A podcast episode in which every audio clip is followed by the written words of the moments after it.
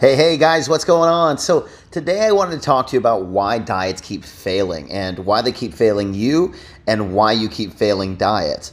And it's that whole relationship and that cycle that keeps going round and round that keeps letting you down. But it's really, okay, maybe I shouldn't say this because we're in like the entitlement generation of it's not your fault, but it's not your fault. The problem is, is like people try to make excuses for food. They try to make excuses of why they're different, why they can't lose weight. It's their hormones, it's uh, a certain disease or condition, or it's whatever. The bottom line is like your metabolism is your metabolism. So it's like time to pony up, face it, realize it, but you got to do something about it. So I think a lot of times what happens is like, instead of trying to just go for the natural and rational changes that are slowly and incremental and actually establishing like a healthy weight loss plan and a healthy diet for yourself. Oh i said the diet word.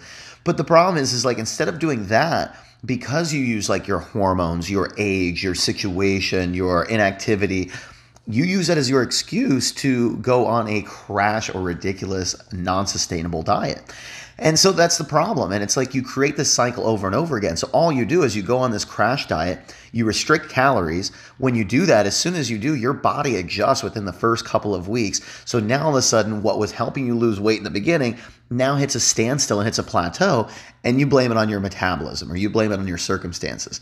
Well, really, that's not true. Whenever you eat less, your body's going to start burning less. When you eat more, your body's going to start burning more. It's called metabolic rate, and it's a real thing. So, you know, you can't debate science in that fact. So, what I hate is like, when people say, oh, well, that diet didn't work for me, or this diet didn't work for me, well, that's a bogus statement to make because, like, all diets work.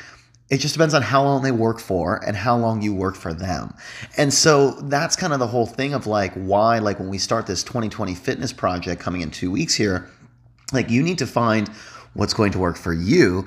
And it needs to not just be for the next, you know, four week or six week transformation challenge, but it needs to be for the rest of your life. And it needs to be something that you can adapt, you can hold on to, and like have a, a knowledge base around it. Because when you're just doing gimmicky things, you know what to take away. Well, the problem is, is like we need to know how to add things in and we need to know how to modify and adjust when you have a bad day or a bad situation, or you're out and about and you don't have food ready. So, like, we need to prepare for when things aren't perfect. You know, anybody can do a short term diet, but like life isn't pretty, life isn't perfect. So, we need to start preparing preparing ourselves and just having more knowledge over what we're doing. Again with experience and with situations and when you keep putting yourself in these you know um, moments or, or, or like these situations of dieting like instead of just fail in success like you need to be learning during these things. Like what foods worked well for me last time? Like what kept me full? Um, what was the thing that like really when i started to have like that craving what did i go to? And so like your last diet might not have been perfect. My hands over there. My last diet might not have been perfect but you can still learn from it. And so when you start coming up and making your perfect like hybrid diet of you and for you, that's where you take those lessons and those failures or those, you know, experiences and you put them into place to work for you on your next meal plan and your next diet. So instead of saying like a diet failed you or you failed on a diet, I think we need to re-strategize and reframe that whole conversation because it really comes down to you need to find a program that works best for you and you need to make adaptations and sacrifices based on your day to day lifestyle. Because we can't just say counting calories is perfect because you're going to burn a different amount every day. We can't just say low carb is going to be perfect because, like, I want to eat carbs. We can't say that keto is perfect because, yes, like maybe your body responds and does well on ketones, but also there's the process of getting to it and you're also taking away foods that I love. So it's like you take some of those different things and it's like, you know, there's an experience, there's a lesson, there's something to learn from each of them, but it doesn't mean it's going to be perfect for you. So instead of beating yourself up, instead of making the narrative of like, oh my God, I blew it again. Oh, I suck at this. Like, no, you didn't. You ate food and that was a part of your daily plan for the rest of your life. Now, tomorrow or your next meal, you just need to make a subtle adjustment to balance out the caloric intake and outtake. Or if you had too many carbs at one meal, you just don't have as many at the next one. So it's balance, it's moderation. And that no longer becomes a diet.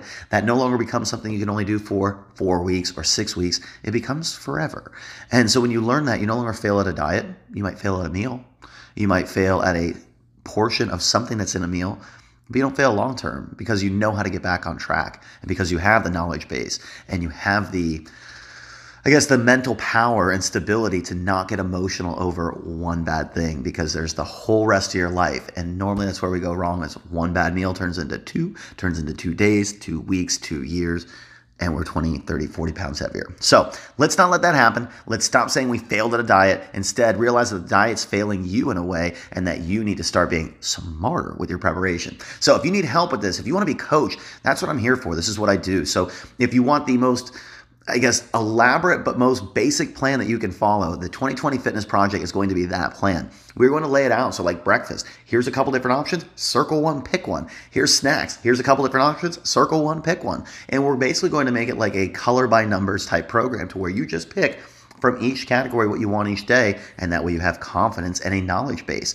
So that when you're done with a six week program, if you need to make a choice of healthy foods, you just know what to grab, you know what to go through because you've practiced it and rehearsed it over and over and over again. Just like these high level top athletes that I'm watching here on TV. They don't just become great on Sundays, it's all the work that they do in the meantime, just like all the diets you've done have led you to this skill base and this knowledge base. So use your knowledge, use your knowledge because it's power, and put that to work for you and use that to your benefit. And if you need help, the 2020 Fitness Project is coming. We start early weigh ins next week. I can't believe it's here already, but in two more weeks, so October 7th is when we kick off. So if you need the help, and chances are if you've watched this far, you do. Click the link, follow below, or reach out to me, and I'll get you started. See you guys.